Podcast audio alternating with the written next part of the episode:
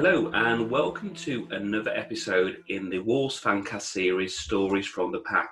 Uh, Ryan Hooper here with you for this episode. Um, I'm delighted to be joined uh, on this episode um, by primarily a, a, Wolves fan, but to give him his, his, his, working title, it's BBC Sport England editor Steve Marshall. Steve, how are you? Hello, Roy. Yes, I'm very well, thank you. Not too bad at all. Brilliant. Well, thank you so much for, for joining us, uh, Steve. We'll, we'll go through the, the episode um, in kind of an order of your initial Wolves story, but I know Wolves, in, in terms of your relationship with Wolves, has been both personal and professional, so we may look at that as well. But ultimately, with everybody that's on whatever title or vocation that they do, we're all part of the pack, which is what the series is about. So if we start at the very beginning, if we can see, when did your Wolves story begin in terms of your first um, either game or memory of being a Wolves fan? Well, my first memory of being a Wolves fan came probably a year or so before I actually went to my first game. Um, my aunt has been going since the 1950s, since the, the real glory days of Wolves. Um, and back in the early 1980s, it was the 82 83 season. Um, she, uh, she, um, she, she, used to drop my grandma off at our house at weekends on Saturday afternoons. So, uh, so she, she stayed with my mum and dad and my sister and me uh, while she went off to Molineux to watch the games. And she used to bring me back a programme. Um, and during that season, the first, first time I sort of got to know Wolves, if you like. Uh, obviously, won promotion under Graham Hawkins. Um, and uh, uh, uh, came second to Queens Park Rangers, I think it was, if I, if I remember rightly. But it was a team of sort of Mel Eves and uh, Andy Gray and Kenny Hibbitt and John Burridge. Um, so those names sort of became very familiar in the 82-83 season, um, and I was only sort of six, six or seven at the time. But that was that was that was what got me into the Wolves bug. Really, um, was was those was having those programs come back from from my aunt. Um, and uh, and as it is, you know, she, she, was the one who took me to my first game the, the season later in in uh, January 1984. It was a week after Wolves won at Anfield when Steve Mardenborough got the only goal, um, and we played Luton at home uh, and lost two one predictably given given that team. Uh, John Pender scored the Wolves goal. I remember him heading in from a corner, uh, and we sat in the John Ireland stand, so what's now the Steve Bull, when it was you know miles away from the pitch. Um, and uh, oh, it was, it, it, was great. And, and just going in, just going in that first time, I was I was absolutely hooked. So uh, so that was great. And you know, from there, I went to, to another game that season, which was the the the um, goalless draw with West Brom the, towards the end of the season when they got relegated, of course. Uh, and then from there, I sort of went steadily. I, I, went steadily the following few seasons as Wolves went down and down the leagues. So, um, you know, even even even a triple triple relegation didn't put me off.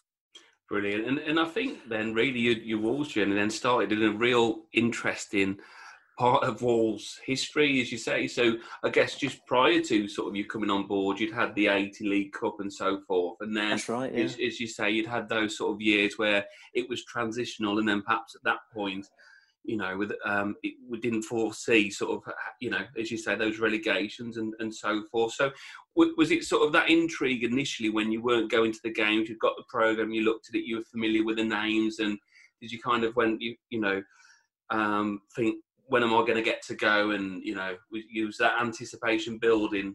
Yeah, yeah, I, I, think it was very much that. It was, it was, you know, just having this football club on my doorstep, and well, I say on the doorstep. I've, I've lived in Walsall all my life, so you know, Wolves aren't my local club.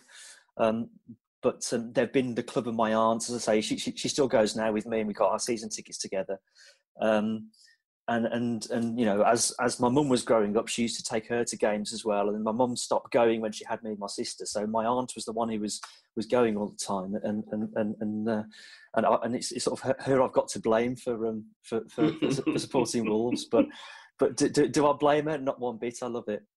Brilliant. And and yeah in those days then as you say that that John Ireland stand um I spoke to a couple of people because I think for for a lot of people my introduction was the the um, family enclosure as it was, as you say, in the, the John Ireland stand as well, and those red seats and those games they used to have before kick-off, just between Absolutely, the yeah. which emphasised how far you were away from from things, and you know, and and, and it's kind of still there now in obviously a different format, but. so you obviously you caught the bug early on. Do you remember sort of the atmosphere and your walk up to the game, or, or do you remember in those days sort of you know your sort of pre? Was there a ritual at all, or was it sort of? Um... Well, I, I, remember my at the time my aunt used to because she lived in Rugeley. She always used to drive up the Cannock Road and towards Wolverhampton. So as you were driving through, um, you know, uh, past Bushbury and, and, and that way into that way into town, uh, you could or you could always see um, the Tower of St Peter's, but you could also see the big four floodlights on the on, on the on the corners of the ground, and that was the one thing I remember. And she used to park in Cambridge Street. So then, as you walked up that last bit of of um, of uh, of Cannock Road towards where it meets the Stafford Road, mm-hmm. you then got you know then got the the John Ireland stand bang in front of you, and of course you, you could see the, the old the old North Bank as well. Um, and uh, even though it was a ramshackle ground, obviously it had great character. And during those early years, um, having started off in the John Ireland stand, um, we then we then moved and I, I, stood a couple of games on the North Bank in that second season. I think it cost me 50p to get in as a as a as a sort of seven year old standing up. And then when the North Bank closed, we moved to the old to the old South Bank, which was you know, an enormous terrace. And, and and you know, given that the the crowds at the time were only three, four, five thousand. There was loads of space, and you could see the you could see the pitch really well. The facilities weren't the best, to be honest. So I, I, I, I, can sort of uh, I can sort of smell the toilets now. um, but uh, and then um, gradually we ended up uh, moving back uh, to the John Ireland stand, and then and then as you say, it was, it was the family enclosure. Then when I sort of started going regularly and had my first season ticket, sort of in the early early nineteen nineties and that that that South Bank that that did, as you say, although you know in that era, you know we didn't have the crows. They were all on mass in that section, weren't they? I yeah, I, they were, I, yeah. I started slightly after that. and remember the um, Molineux stand, uh, Molineux Road stand, and then the Billy Wright as it is now, and that wasn't there. And then obviously the North Bank, as you say, was was coming down. So it was the the focus was was the South Bank, wasn't it? And it was you know how steep it was and that character, and you can romanticize about it. And there's some smells which stay with you, I guess, don't they? But um, absolutely. You know. Um, but yeah, it was it was a it was a, a, remarkable place to watch the football, and and you know even though the team wasn't very good, and I I can I, I, I couldn't tell you how many games I saw us losing that time um, because the, the team wasn't the team wasn't great, but it was mm. just going to the football. That was the thing that that was the thing that that that, that, that really got to me. It was going to watch live football at this ground and and, and that shared experience really with with uh, with other people. It was it was uh, fantastic. And I think, see, that's just what resonates with everyone, and, and it's very topical, you know, at time of recording. Although this isn't going to go out of date, unfortunately, fans aren't, you know, uh, able to attend, and it just really reinforces, you know, what magic is when when we go. And um, hopefully, you know, we'll, we'll be there when it's when it's safe to do so. But in, in those early years, as you say, perhaps the players weren't many stars within that, and it was the experience. But as your, your sort of Wolves journey started, any players that stood out initially, or any sort of favourites uh, that came to mind? Yeah, well, my, my, my, my first favourite was was uh, Danny Crainie. Um, who obviously scored two goals in the 3 1 win at the Hawthorns in November 1983. Um, and that Christmas, I got my first Wolves kit. Um, and when Father Christmas uh, left, you know, popped down the chimney and left it in the front room, the label said it was from Danny Crainie, uh, which absolutely made my uh, absolutely made my Christmas. Um, so Danny Crainie was the was was the first one really, um, and then going through um, as the team sort of went down the leagues. Uh, I quite liked Andy King, who was the, the shining light of the uh, of the Division Three relegation season, um, uh, scoring you know double figures from double figures from midfield, and then the following season, you know, obviously um, before Bully came along, there was a guy up front called Neil Edwards who they'd signed from Olds Winford for for not a lot of money. Who started that season really well actually. Um, with some goals and then got injured and, and uh, never saw him again, partly because we had a bloke by the name of Stephen George Bull who arrived on the scene and uh, sort of did rather well over the years. It's just just iconic, isn't it? You know, but it comes up, but uh, there's no apologies for that either, really, because it is it is so iconic, and I think it's just oh, look, we're all singing from the same hymn sheet, and everybody listening to this will will have seen or have got memories or, or been told if for anyone younger about Bully. But there was just something about Bully that I think there was a time when if you weren't in the game, you were never out of it because he was on the team sheet. Absolutely, absolutely. I mean, I, I, I was gen- genuinely one of the uh, lucky ones or unlucky ones, if you like, to be at his debut against Wrexham, mm. um, which obviously a 3 0 home defeat with Bully wearing, I think, the number eight shirt for the only time in his Wolves career, again in the, the John Ireland stand. Um, and nobody watching that day would have foreseen the impact he went on to on, on to make for the club. But it was like you know once he once he got that first goal under his belt, he just became an absolute machine. And you know he and Andy Mutch were just far too good for those two levels. And it was quite a simple game plan, wasn't it? You know, it was sort of two banks of four. Bang the ball up to Bull and Mutch and let them do the rest. And you know, two successive seasons with fifty odd goals, uh, you know, two titles, um, a Wembley final as well in the Sherpa van against Burnley in '88. Um, oh, it was it was you know as a as a Wolves fan growing up at that time, having had the really lean years of those three successive relegations and seeing everybody at school at the time. You know, nobody. I, I, you know, we've been in Walsall. Nobody supported Wolves. It was all Villa. It was all Liverpool. Um, there was even more Walsall fans at, at, my junior school than than Wolves fans. So I was the only one there in a in a in, in a Wolves shirt. Um, and when it came to games and PE and stuff, but uh, I wouldn't have had it any other way. And and it, it, as you say, it, it's part of the journey really. And and what we always look at, and there'll be many moments within you, you um your supporting Wolves where there's been highs or lows. Um, we'll, we'll start with the low because we'll we'll end the section on on a positive. So was there a particular moment that stands out, or or, or name a couple if you, if you may, Steve? Uh, we won't go into too much detail, but I think it, it, it, makes you, in a very cheesy way, appreciate perhaps what we've got now and those highs. But and a tough time supporting Wolves. What what stands out for you? Do you know what? I think the the toughest. Uh, you know, you, you can you can throw in playoff defeats, and you can throw in. You know, I could easily pick a playoff defeat, or I could throw in the FA Cup semi final against Watford a couple of years ago, which probably is right up there. But I think in, in my Wolves journey, actually, the lowest I've ever been is probably um, it was December 2012 when Solbakken was in charge, mm. and we'd beaten we'd been beaten by Peterborough on Boxing Day, and then Ipswich came to town. So it's Mick McCarthy's first game back at Molineux, and we lost two 0 And um, I'd take my my wife's uh, um, sisters married to a Frenchman, so uh, and they've got four four boys, and they came over for Christmas last year. And whenever they come over for Christmas, they want to go to a football game. Mm-hmm. So I'd taken them to Wolves against Ipswich, and not only were we terrible, and it, it was it was I, I, can't remember a more abject Wolves performance. Really, it's it was just we offered absolutely nothing. And the reason I pick it as my sort of real low moments is it's the only time I can ever coming out of it, coming out of the ground saying the manager has got to go because I just didn't see any plan. Uh, and the players didn't seem to be playing for him. It was just absolutely insipid. Um, you know, it didn't get much better that season, but um, you know, I, I, think that would, as something a bit different. I think I would put that as one of the one of the low moments. As I say, picking a playoff final, a playoff semi-final defeat, or the or Watford was was was a low point as well, and, and, probably particularly Watford because you know we were so close to doing something really really special that year.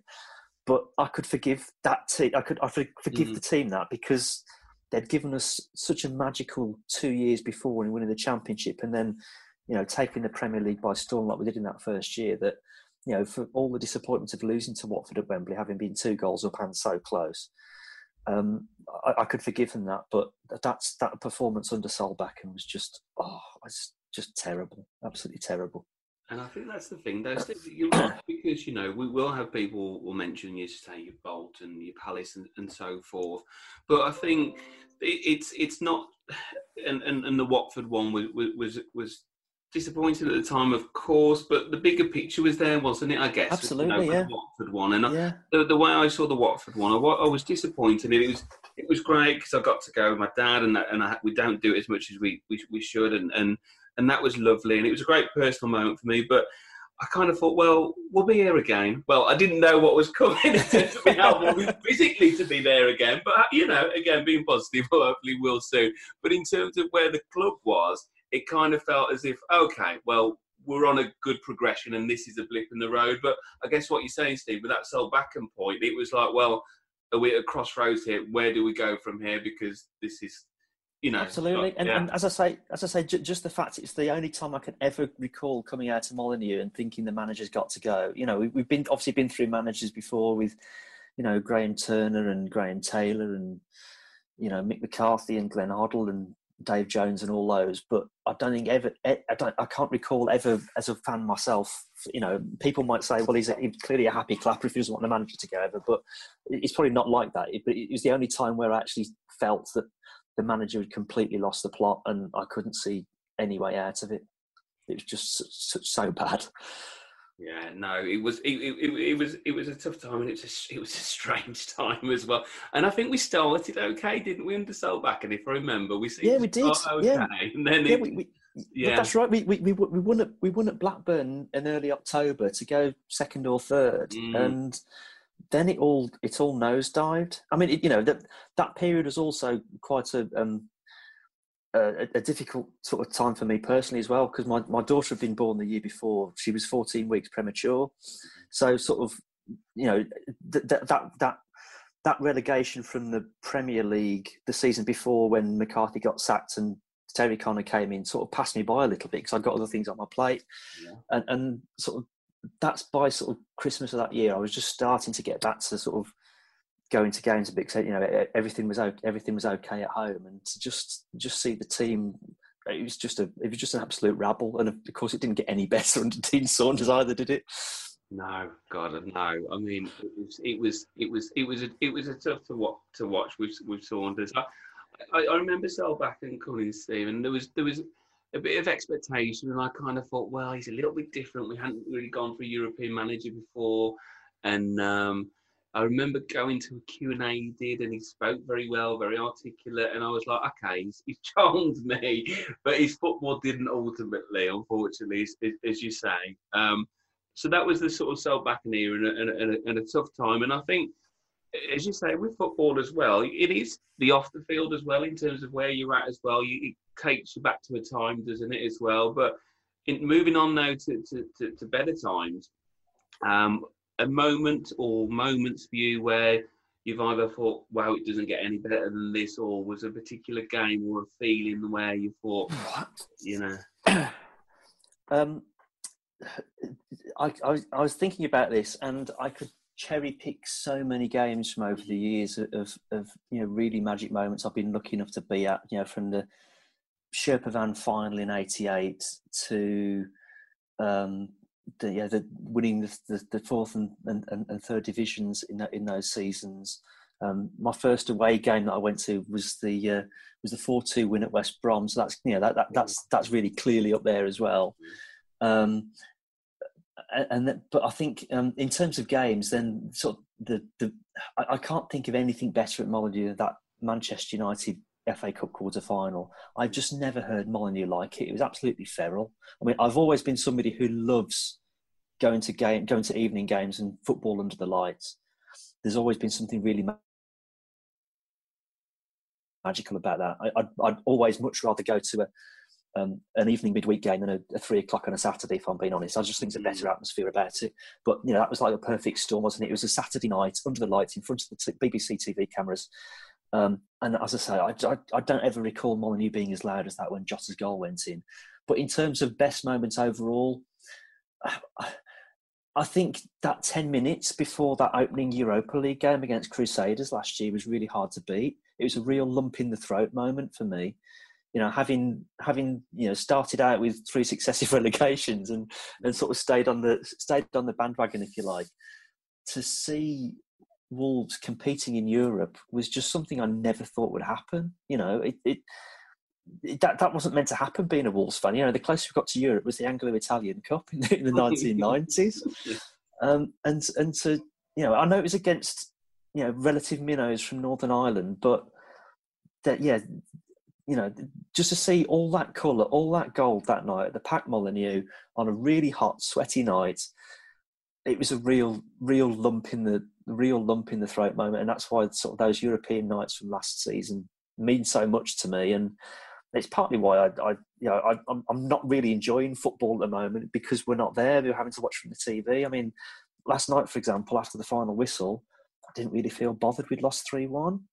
You know, um, it's it, Manchester City were excellent in the first half. We weren't that good. We played really well second half, and I thought we, you know, we had the chances to get something out of the game, but just it's just the fact we're not there at the moment that sort of hurts as a football fan. Because for me, it's all about that collective that collective experience and and and, and being there in the stadium rather than uh, watching it off TV.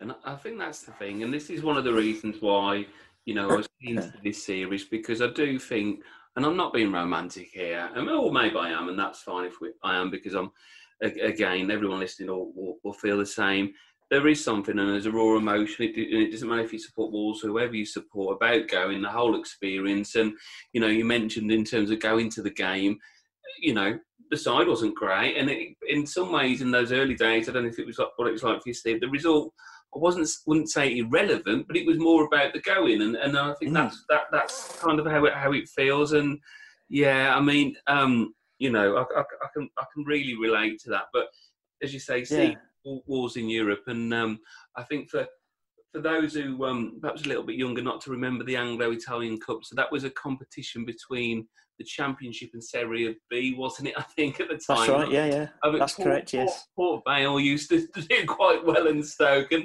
and that and that was a that was a. And we didn't.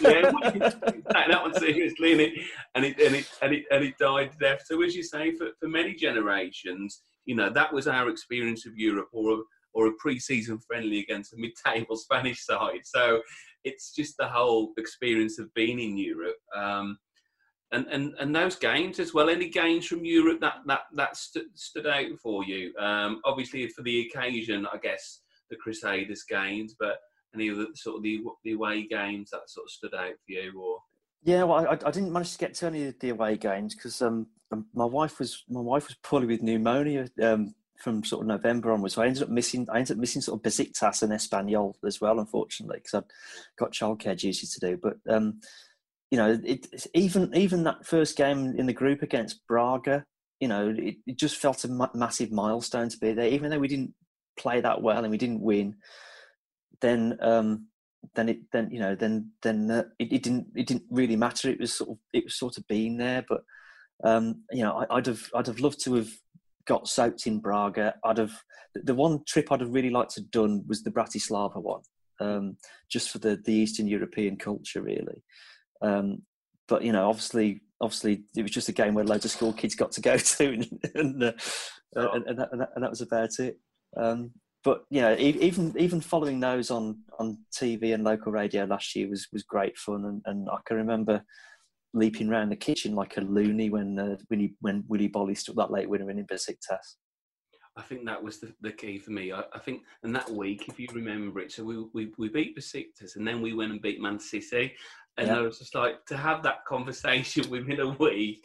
And we were doing the podcast at the time. And I was asked to, you know, to talk about it. I said, okay, so I've just got, yeah, let me get this agenda right. We just meet beat Besiktas and then we just beat Man City. And it's like, and, and where to start? yeah, and, and it, it is. It's this sort of a pinch me moment, and it's not that we don't deserve to, because anybody that's watched this watched this side over the last few years, you know, we, we deserve to be there. But you do have those bizarre moments where you have a bit of a chuckle to yourself um, because of the journey that we've been on as fans. And and Steve, before we sort of talk about what it means for you to be a fan and part of the pack, now um, during your, your relationship with Wolves, it took a professional um, angle at at, um, at, a time. So you previously correspondence for the Express and Star with the Wolves. How did that come about, and how was that experience as a fan moving into that at that time? Well, um, sports journalism, journalism was always something I wanted to get into, um, and I was very lucky to have done you know several years as a news reporter. Um, but I always wanted to get into sports, and in, and in my spare time, I sort of did um, a little bit of sport reporting of the non-league football. I did Birmingham a few times, uh, and I helped out with a, a couple of um, of Wolves games as well. So you know, I was lucky enough, for example, to be at the, the first Premier Premiership game at Blackburn in, in 2003. Although again the result wasn't great, um, with, with with Tim Nash. Um, who I ended up taking over from, but I ended up joining the Express and Star Sports desk in sort of November 2006, I think it was. Yeah, to November 2006. Um, no, no, no. Sorry, I'm getting me the dates wrong. It was November 2004, mm-hmm. um, and I, would moved to the sports desk to become um, to take over doing the covering Kidderminster Harriers in place of Malcolm Cinnamond, uh, who, who'd become a, a, um, a sub editor and was to, was moving away to um, to Orkney. Um, so I, I, started off covering Kidderminster for um, for sort of three quarters of a, three quarters of a season, and then somewhat out of the blue that summer, um, after Wolves after we'd been relegated from the Premiership under under Dave Jones, um, they decided to have a switch around at the Express and Star and gave me the the Wolves job. Um, which was a massive honour. I mean, you know, to be a Wolves fan, get, getting that job and following in the footsteps of, not only Nashi but um, you know Dave Instone beforehand, you know, who I'd grown up reading as a as a kid was was and has been a huge mentor for me during my career. I mean, the the help he gave me uh, in, in sort of my pre-journalism days around work experience and stuff was invaluable. Uh, and and and then Mark, working with Martin Swain as well was uh, as, as someone to learn from was was outstanding, uh, and I've got a huge amount to thank both of them for. Um, but it, it, was it was a bit of a baptism of fire because about a week later after I started the job, so it, it, we switched over in pre-season, and in fact, I think it just started return to training. And about a week later, I was jetting off to Norway for the pre-season tour. so, um, as I say, it was a real baptism of fire because you know I had no contacts at Wolves whatsoever, mm. and there I am, sort of covering the tour, um, trying to get to know the staff. Um, trying to get to know people within the club, uh, and you know, it, it, takes time to generate contacts. And I think if you look at how the way that sort of Tim Spiers has developed in the job over the past few years, the fact he's grown into it over four, five, six years now, uh, and the job he's doing in the athletic is, is outstanding. Um, I think it just shows that, that that having that time to develop helps. And at the time, the management of the Express and Star like to change things around quite often, so you could never get your feet under the table properly. Um, and I remember at the time, you know, I was, I was massively proud to do it, but I think looking back at my career now, would I do a better job of it now than I did then? Undoubtedly. Um, and it was probably a job too early, if you like, because I'd only done eight months on Kidderminster Harriers. But but to, to cover Wolves for those two two seasons was was was was brilliant. But I just felt that I was starting to really develop those contacts and get to know those people. Um, at the time, I I then moved on to doing another job, um, covering West Brom as it happened, um, and Mark Douglas took over. Mm-hmm. Um, but you know, it, it was it was a, a real honour to do, and there was some great memories. I mean, I, you know, one of the one of the, the first game I covered for Wolves was pre-season friendly at Tromso. Um, and Wolves were great with me for that trip. And that myself and Dave Bagnall travelled with the team. Um, the first night we arrived in Tromso, Stuart Gray and Dave Jones said, "Do you want to come out for a beer?" So we went out for mm. went out for a beer with him. John John Hendley, obviously, you know, very sadly we've lost him over the past couple of years. He was he was just brilliant with me. He took me under his wing, look after, looked after me. It was great company. Um, and the first game we travelled to was Tromso. They, they, didn't play in Tromso itself. They played on an island, some, uh, some way away. So we had to fly to the game. Wow. And the, the, the, the main squad who were playing um, tra- travelled uh, on a on a you know what you call a proper plane, you know, a, a, a, proper jet. Um, and there was four of us left over. There was me, Foz, there was Joleon Lescott and George Ndah, and we were we were given a tiny little plane to go in. Um, obviously, there was a pilot, which helped. Yeah.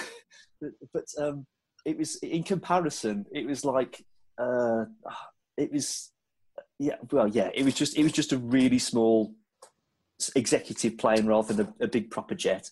And Foz hated flying. He hated flying. He was there with his hands gripped on the seats. Is it all right? Is it all right? Is it, are we going to be okay? And then at the back, because um, as we came into land where the, the, game was being played, there was a bit of turbulence, and Foz was was hanging on grimly for to, to his seat. And then at, at, at the back, George Ndah pipes up, "Oh my god! Oh my god! We're going to die." um, as it is, it all worked out fine. Um, but yeah, that, that was that was my first experience of, of covering Wolves, and, and, Wolves went on to win the game that day. They won three two. Vio Ganea got a couple, looked really sharp in that pre-season. Um, Morten Gamst Pedersen, who went on to have a great career at Blackburn, played for Tromso that day and was their standout player. Um, but yeah, Vio Ganea was looked looked so sharp, and sadly, a couple of games later, when they played the third friendly in Oslo, he did his cruciate, mm. uh, and they, they, obviously Wolves never really recovered then. Um, I mean, it's just just another story. A couple of couple of months later, um, obviously Dave Jones was under increasing pressure. Um, and Wolves had lost at Gillingham. They'd, they'd sort of picked up a, a, little bit. They'd won at Plymouth, they'd won at Brighton, and they went on another bit of a dip. And they went and lost at Gillingham when they'd played against 10 men for more than half a game. And yeah, they really should have won.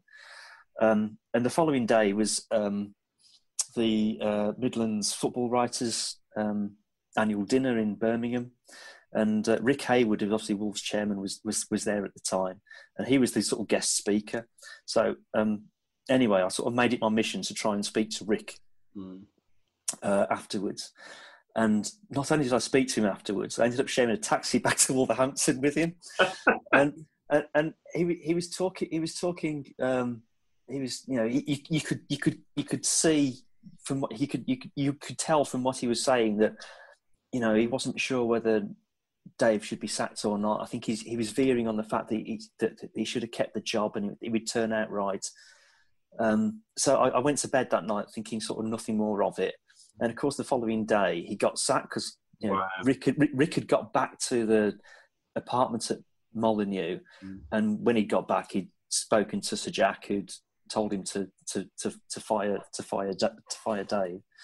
And uh, yeah, the following the following day he'd gone, but yeah, Rick was a bit of a tortured soul in that in, in, in that in that taxi. Um, but yeah, that was uh, that, that was good fun. Uh, in, in, terms of sort of proudest moments of my time covering Wolves, Rye, then I think my last day covering Wolves, um, or my last week was probably as proud as I could get because I sort of went out on something of a high because um, we um, we obviously bro- the, my last big story I broke on Wolves was was Mick McCarthy becoming manager, uh, and Martin Swain and I were both um, were both uh, chasing this story, and we both got it from different sources. And I managed to get hold of Mick's number from um, a contact up in the northeast, and tried it. And uh, so he answered. He answered the phone first of all. So I said, "It was Mick. It's Steve Marshall from Express and Star here. I hear you're getting the Wolves job. Can you can you you know can you can you tell me any more about it?" And he did the old hello, hello, I can't hear you trick, and hung up. So, so I then phoned him back, and it just went dead, and he it just went dead. It was clearly, um, and it was a, it was a, a, a, a it, it, had a foreign ringtone before, so that was enough for us to, to run the story that Mick was going to get a job, and the following day he, he was given it. Um, so then my last day covering Wolves was the Saturday, so the day after Wolves had, had, had appointed him, and. Um, I was on the Saturday. I was on the Saturday shift. I was the only reporter working the Saturday. I'd already got um, a, a, an exclusive with Paul Ince because uh, Paul was absolutely golden with mm. with with us during during his his, his time at Wolves, and uh, particularly me and, and, Paul Berry. you know, bearing in mind who he was, then as two young reporters, we couldn't have asked for somebody better to deal with.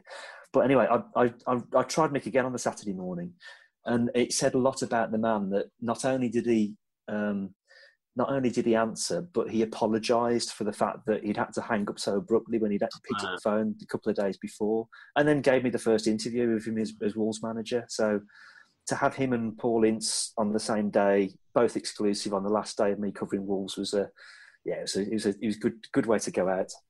That's brilliant. There's some brilliant stuff there from Rick Hayward, who I'd never met or certainly never shared a taxi with as you have, and but heard so much about he's being a bit of an eccentric and you know he's sort of larger than life personality, and then Mick is some again you know someone who um, will always be very popular and instant.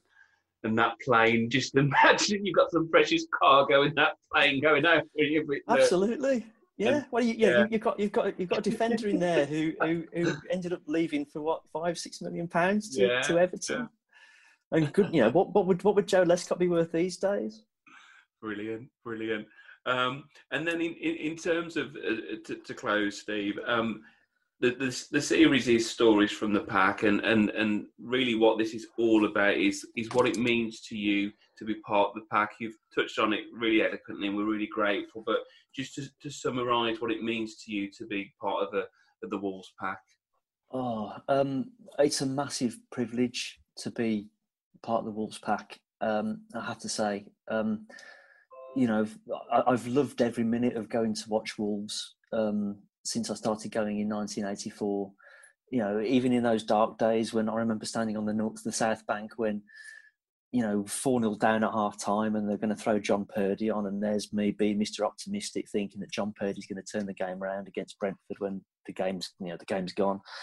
Um, and, and just just to have been on that journey over the past few years to you know all those all those years in the championship and now to see the team we have we're so lucky to have you know we're so lucky to have this team we have at the moment you know we won't win every week and you know people were disappointed by that because inevitably people are disappointed when when they when they lose but uh, what i just say is enjoy this enjoy this team at the moment because some of the players we have are just absolutely mind blowing compared to to some of the players who, who pulled on that shirt in, in, in the 1980s in particular. Um, so yeah, it's it's it's about that shared experience. It's about you know being able to hug that complete stranger who you've never hugged before. You know, when a last minute goal goes in, yeah, that that complete delirium.